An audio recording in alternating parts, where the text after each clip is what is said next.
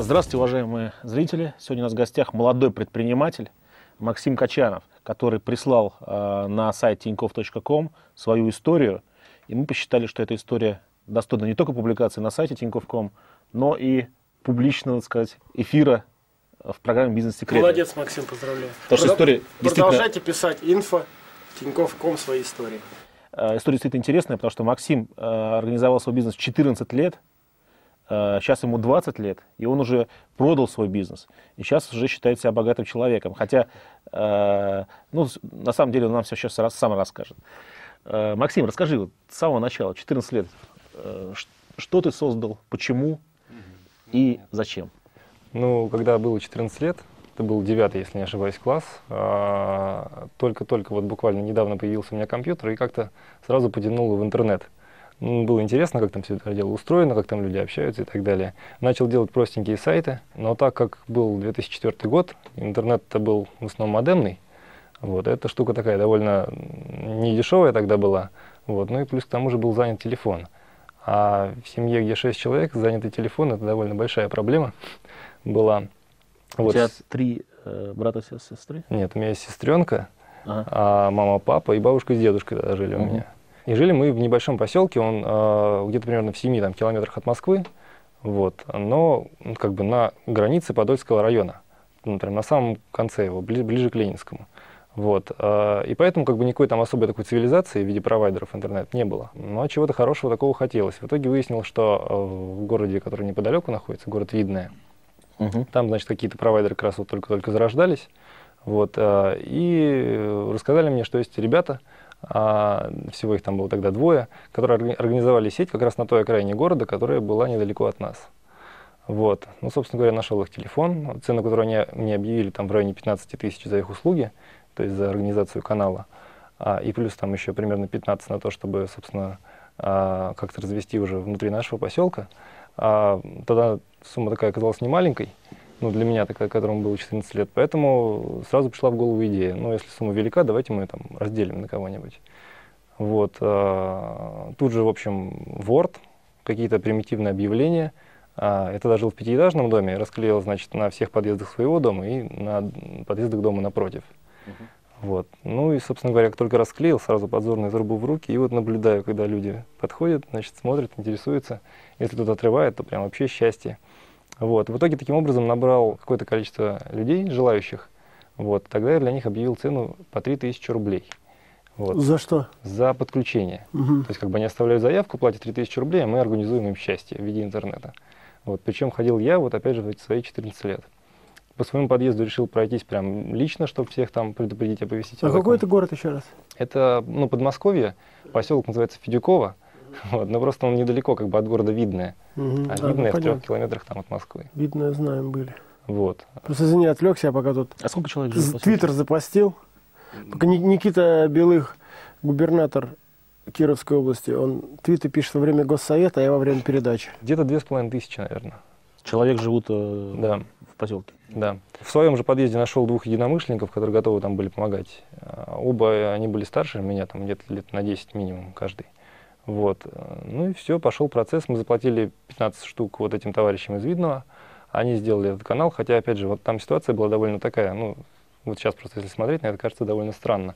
Я отдал им 15 тысяч там наличными, без всяких чеков, без каких-то обязательств. То есть, в общем, кинуть у меня все варианты были. Вот. Но они все дело сделали, вот, и дальше была уже наша работа, то есть нужно было как-то теперь от этого, ну, от, от нашего канала раскидать до всех этих желающих, которые там были. И все это работало так примерно там, года два в формате хобби, потому что а, плату за тарифы, которые а, у нас там были, мы полностью отдавали этим видновским ребятам, а сами зарабатывали только с подключений. Вот, то есть как такового бизнеса на этом этапе именно не было. А так как особо там зарабатывать не получалось, то вот эти мои два товарища, которые там были, они со временем совсем отвалились. Вот. Время шло, я уже поступил в универ к тому времени, когда а, начался такой следующий этап развития. Вот он был дос- дос- дос- достаточно интересным, потому что один из пользователей уже тогда моей сети а, предложил мне посотрудничать. Суть идеи была там э, такова, а он и группа людей, которые там э, решили научиться строить бизнесы, готовы были инвестировать вот в существующую инфраструктуру, развить ее до бол- более-менее там существенной компании и просто получать там некий финансовый поток. Вот. Но люди, опять же, тоже были там совсем не в теме. То есть как что в, этом, в этой области работает, было им неизвестно. Были только деньги. Вот. А в итоге, когда начали работать, первые же там, ну, сумма инвестиций в районе 800 тысяч рублей. Для меня тогда это казалось слишком там, заоблачными э, такими суммами. В итоге, из-за того, что для меня они были такими большими деньгами, а большую часть из этих денег потратили вот эти вот ребята и потратили на там, фирменный стиль, на какие-то дорогие сервера, с которыми еще никто там толком обращаться не умел. Ага. А на регистрацию ООО, получение лицензий, лицензии получали через какую-то там другую контору, заплатили там еще им сотню за оформление там, и так далее. Когда были потрачены все эти инвестиционные деньги, тогда, собственно, работа и началась. Такая довольно э, нудная и прикладная. Со временем мы подключили все там сначала пятиэтажные дома, потом пошли в частный сектор то есть коттеджные там подключения у нас были. Там совершенно другие деньги, и там спрос на это был дико велик. Вот. И когда мы, собственно говоря, и эту нишу всю закрыли, то есть, ну, как бы вообще уже там, на 10 километров в стороны, то тут стал вопрос о том, что для того, чтобы двигаться дальше, нужно идти уже на конкурентной территории. Там мы как бы уже не, не сильно можем конкурировать, потому что у нас сеть довольно распределенная получилась. Ну, по территории довольно большая. К тому моменту... А сколько человек работало? Работало именно где-то человека 4, и плюс там 4 акционера, ну, 3 акционера-бездельника, вот, и один, который там был директором. Мы ему там доплачивали бездельника. Это люди, которые инвестировали деньги, я так понимаю. Ну, как бы, которые вот поработали первый год, я в том числе, а потом как бы уже так Капиталисты. Ну да, можно и так сказать. А одному нашему товарищу акционеру мы доплачивали сверх, и он, собственно говоря, курировал все эти процессы. Его-то как раз после продажи компании мы и оставили э, с новыми владельцами, поэтому у нас как бы схема такая получилась довольно хорошая, потому что мы продали бизнес и оставили там человека, который в теме, поэтому знакомить, собственно говоря, новых владельцев с их новым бизнесом. А кто покупатель? Остался он. Он живет в этом же поселке, у них там какая-то компания, они делают что-то похожее, только в масштабах офисов, типа строят сети для корпоративных клиентов. Вот. И как-то у них там дела хорошо пошли, и они решили вот еще и бизнес приобрести. Так а что он, собственно, купил-то? Э, базу, а, текущую, просто они вам платят годовую ну, там, плату и все такое, да? Смотри, Месячные он, там. по сути дела, все доходы вот именно о, перешли к ним непосредственно. За оплату да, абонентскую, да? Вот да, да, да. Там еще забавная история с всякими правовыми штуками, потому что а, мы сделали так, что ну, как бы контора типа легальная, то есть ООО, там зарплаты, налоги, все это дело было, трудоустройство и так далее, лицензии были. Вот. А играли на всяких э, таких моментах в законодательстве, где, например, узел связи можно было не сдавать в течение там, двух лет. Точнее, в течение двух лет мы обязаны были его сдать. Как раз двух лет не прошло, мы бизнес продали, поэтому теперь это уже, а, как сказать, задача новых владельцев. То есть фактически контора была в общем легальная, но вот именно вопрос, что они купили в итоге, это такое джентльменское соглашение. Все, отныне вы правите, и все. За сколько продал?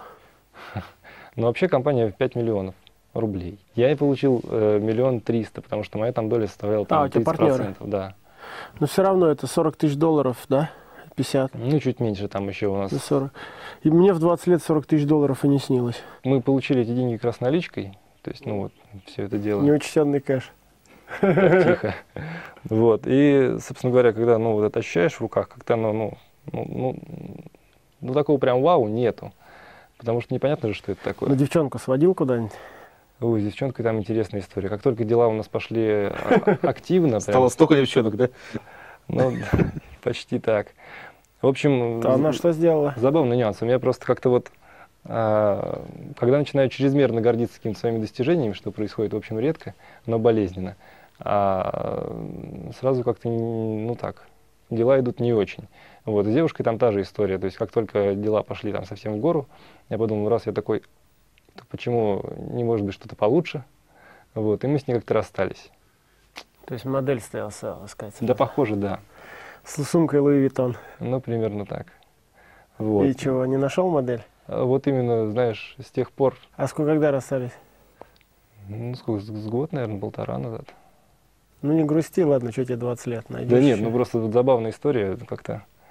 Я обычно какие-то там свои такие победы, маленькие, большие, обычно как-то их долго, не, ну, вот рад там две минуты, ну, может быть, там час. Дальше потом как-то забывается. А когда вот начинается такая э, ложная гордость за что-то, прям такая чрезмерная, сразу начинаются какие-то проблемы. Это как раз была одна из таких проблем. Ты жалеешь, что с девушкой зашелся? Может, ну, ты ей позвонишь? Да можно и так сказать. Да дело даже не в этом, Олег. Как бы там-то событий много всяких произошло. Просто такой вот важный нюанс. Надо бы в такие моменты голову не терять. Как зовут девушку? Ольга. Ольга, вот Может быть, ты позвонишь Максиму? Или он тебе? Такие Но дела. с другой стороны уже все, что. Ну да, там. Разошлись, так разошлись, как море кораблей. Будешь ли ты делать сейчас новый бизнес и инвестировать вот эти деньги в новый бизнес? Или у тебя, так сказать, другой подход к вопросу? Вот эти деньги как бы отложил, там, сохранил или потратил, а новый бизнес как бы заново, стартап такой. не- Как вот ты вот здесь? Потому что вот это, мне кажется, очень важная Ну да. психология. Как у тебя работает? И людям Ну, интересно понять. Ты я- вот эти все деньги сейчас инвестируешь или как бы... Нет, ну вот как, как бы я, как бы вот именно как бы, вр- вряд ли, потому что там есть одна задумка у меня, витала в качестве идеи там достаточно давно, вот, и, пожалуй, я ей сейчас, наверное, займусь, Ну, это бизнес. да. Он Интернет. требует инвестиций. Интернет. Ну, в интернете, да, это проект будет, веб- веб-проект. Мгм. Это... Но ты будешь инвестировать эти деньги? или Да, нет? да, да. Именно эти, да? Ну, понимаешь, Олег, когда вот пол- получаешь такую сумму, обычно там, ну, вот у меня возник вопрос, а что с ними можно делать? Ну, конечно, можно там круто купить там машину на них, ну, и то миллион триста не самая будет крутая машина. Вот, или как-то поспустить на что-то такое мелочное, но это слишком все как-то эфемерно. Какое-то дело, пожалуй, да. Ну, наверное, да, буду инвестировать, буду что-то делать еще новое. А что это? Можешь рассказать, что это за веб-история? Могу. Проект будет называться нелень.ру. Не лень? Не лень, да. В одно слово. Давай. На сайте там будут как бы истории развития чего угодно. Когда ты что-то делаешь, когда, когда что-то создаешь, это, в общем-то, Мгм. уже достаточно. Допустим, ты создаешь скамейку во дворе там, своего дома. Мгм. Вот. Но а, если, например, создавая эту скамейку, ты еще опишешь то, как ты создаешь эту скамейку, условно говоря, как ты дошел до того, что ты вот решил сделать скамейку у себя в родном дворе. Мгм. То есть, как, там, не знаю, как купил доски, как ты ее там собрал, как ты ее поставил, с чем столкнулся, с кем пришлось там договориться и так далее. И э, ре- решишь сделать из этого такую историю, то, может быть, эта история вдохновит кого-то на создание такой же скамейки, в общем-то, где-то в своем дворе. И проект будет посвящен именно этому. То есть такой work-log, условно говоря. Ну, то есть э, описание, пошаговое описание какого-то процесса, не с целью, там, ну, конечно, можно как-то и в рекламных целях делать, исп- использовать, но с А целью как монетизировать эту историю? Идея понятна, красивая, интересная. А для тебя, как для владельца сада, как, как это будет э, деньги приносить? Ну, то, что, по крайней мере, наиболее очевидно, это если публика, ну, аудитория проекта такая довольно социально активная же там будет, если будут там эти истории и так далее, то, э, например, можно привлечь их же к решению каких-то там проблем других компаний. Условно говоря, компания обращается э, на сайт для того, чтобы э, устроить некий там тендер или конкурс или как-то еще по какой-то конкретной задаче, для какой-то конкретной аудитории, там, например, для тех, кто занимается там, машинами. Вот, не знаю, нужно им там разработать, ну, или предложить там варианты по улучшению, не знаю, шиномонтажа. Вот. И тендер публикуется на сайте в соответствующих разделах. Ну и, собственно говоря, там те, кто участвует, либо какие-то там призы, либо еще что-то. То, Собственно, за возможность размещать такую штуку, вот, наверное, можно будет брать де- деньги. А, вот. Кроме того, я подумаю над тем, чтобы а, ну, писать такие истории, вот так, так пошагово, так или иначе занимает какое-то количество времени. Я просто вот делал по- похожие вещи. В районе там трех-четырех часов на одну такую историю уходит. А вести, например, а, за тебя тоже ее, в общем, возможно. То есть а, будет ли это, там, не знаю, звонок по телефону, что ты просто в начале или в конце дня рассказываешь, там, хочу там сделать то-то, то-то, и вечером там реально что сделал. И просто история ведется за тебя. Получается, что ты делаешь свое дело без отвлечения. А в конце получается, что а вот оно. Твое поколение 20-летнее, расскажи мне, ну, твои там друзья, там, коллеги, соседи, не знаю, ну, твое поколение в университете, они, они пассивные, ты чувствуешь какую-то пассивность или наоборот э, какая-то агрессия есть? Там, просто мне интересно понять, я не, я не знаю ваше поколение. То есть кто ваши герои? Ваши герои бизнесмены, коммерсанты, бандиты, а, там, не знаю, там. Вот в наше время у нас наши герои были это бандиты для нас и прос- для проститутки для девочек, там, да, там, и так, ну, так далее. А вот у вас, кто сейчас ваши герои? Чиновники, там, я не знаю, там, Путин, там, э, не знаю, Чичваркин. Я ну, понял. хрен его вопрос. Ну знает да. кто. Гоша Куцен, ну, что, что, где вы там находитесь? Что у вас происходит? Расскажи. Ты знаешь, Олег, ну вот, по крайней мере, из того, что увидел там, находясь в ВУЗе, учась там сколько-то времени, э, в Соседи. все же ищут стабильности, а где у нас сейчас стабильность? Ага. Такая прям стабильность. Либо какие-то там прям, не знаю, все сплошь хотят в, управленцы каких-то там компаний, не знаю, с чего они решили, что пойдут туда. Либо какие-нибудь госструктуры, наверное. Мгм. Ну, не То знаю. то, что мы здесь иногда говорим, это имеет право под собой быть, да? Да, ну, абсолютно так. То есть, э, когда начинаешь рассказывать какие-то свои там новые задумки или идеи, первое, с чем сталкиваешься, это с тем, что э, ну, как бы вот рассказал человеку, и первое, что он делает, это просто говорит, почему тебе не получится, прям сходу. Ну, то есть, вот, не получится, потому что у него нет... нет э... Позитивного мышления. Да-да-да, вот сколько не рассказывай. Ну, это, наверное, как-то устроено так, и воспитание играет здесь какую-то роль. Потому что не получается, что даже если человек хочет это сделать, так или иначе, его окружение, может быть, даже бессознательно пытается вот это уберечь. Ну, там, тебе больше всех надо, или там, ты же в этом там, ничего не понимаешь и так далее. Ну, вот как мы говорили тут недавно с э, губернатором Белых, русский народ пассивен, инертен, как он выяснил. Он раньше вот был, когда по одну сторону баррикад. Он пытался, потом пришел, говорит, а люди, он к людям пришел, а им, говорит, ничего не надо. То есть есть такое, да, русский народ инертен. Ну, может быть, да. Просто почему спрашиваем? Я ему сказал, подожди, поколение пройдет, все будет четко. То есть этого не происходит, да? Ну, по крайней мере, сейчас, мне кажется, так особо нет. Не, не вижу просто. Ну, вообще, э, твои сверстники это приличные люди? Есть там такие явления, как там, условно, наркомания? Не-не, наркоманов нет. Ну, видишь, уже прогресс большой. Потому это что в 90-х годах как наркомания была большая в таком возрасте. Не, алкоголизм? Это, ну, вот как алкоголизм? Так умеренно покутить, наверное, все любят, а так прям, чтобы алкоголизм, так нет. Нет, я говорю, в наше время был. А. Наркомания, алкоголизм. Понятно. Нет, ну, с этим, слава богу. Ну, даже не в наше, попозже. Все, все с этим еще более-менее. Угу. Ну, такая есть тяга к к серому человеку в шинели, да, такая? Ну, понимаешь, какие-то ориентиры, на, они больше сведены к, к престижу, то есть очень важный параметр, там, как, какая там престижная работа будет или не престижная, как какая-то статусность, то есть с чего вдруг вот Это решили, уже, что... напрягает в России. Ну, вот Мне все слово хотят. VIP напрягает э, в России и престижность вот это. А это есть, да, среди молодежи тоже, бред. Нет, это прям так достаточно.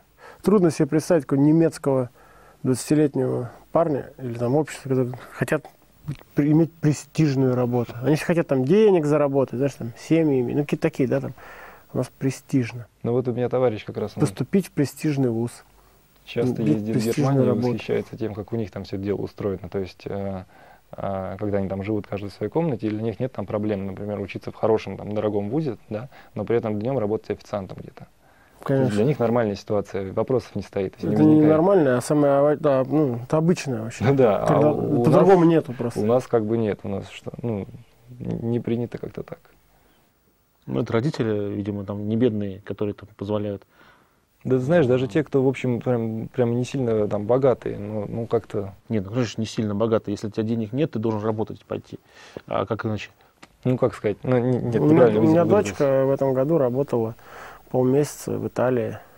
Э, я ее в ресторан устроил, ну там по нормам просто нельзя, там нужно разрешение на работу, потому что гигиенически там, ну это же зарегулированная страна, Италия не хуже России. И в итоге я ее устроил просто в агентство там две недели, а следующий год она будет в банке у меня в колл-центре месяц уже работать обычно. Ну как бы, а что, это же не нужда. Не, ну это правильно. И главное, она хочет. Она хочет. Она говорит, папа, следующий это год. Это воспитание, это правильно. Ну да, да, да. Ну, Максим, скажи, пожалуйста, сам себе э, сейчас с высоты полета 14-летнему, какой бы совет сейчас дал ты? Тогда было все проще. Была какая-то задумка, и к ней, собственно говоря, четко шел, не понимая, что там, какие преграды на этом деле могут быть и так далее. С возрастом получается такая вещь, что все чаще начинаешь чего-то там бояться. Поэтому порекомендовать могу вот одно. А, человек, который начинает действовать, который начинает что-то делать, у него может что-то не получиться, он может быть смешон со стороны, может быть, может показаться, что его задумка, она какая-то слишком наивная или слишком там нереальная, что угодно. Вот. И всегда будут те люди, которые будут смотреть со стороны и так, ну, ничего у него там, мол, не выйдет и так далее. Вот. Но когда ты действуешь, ты, черт возьми, делаешь шаг. А те люди, которые стоят и наблюдают с безопасного расстояния за тем, как ты действуешь, они как раз стоят на месте. Ну вот и выбирай, кем ты хочешь быть. Спасибо, молодец. Неплохо до 30 лет. Спасибо. Учитесь.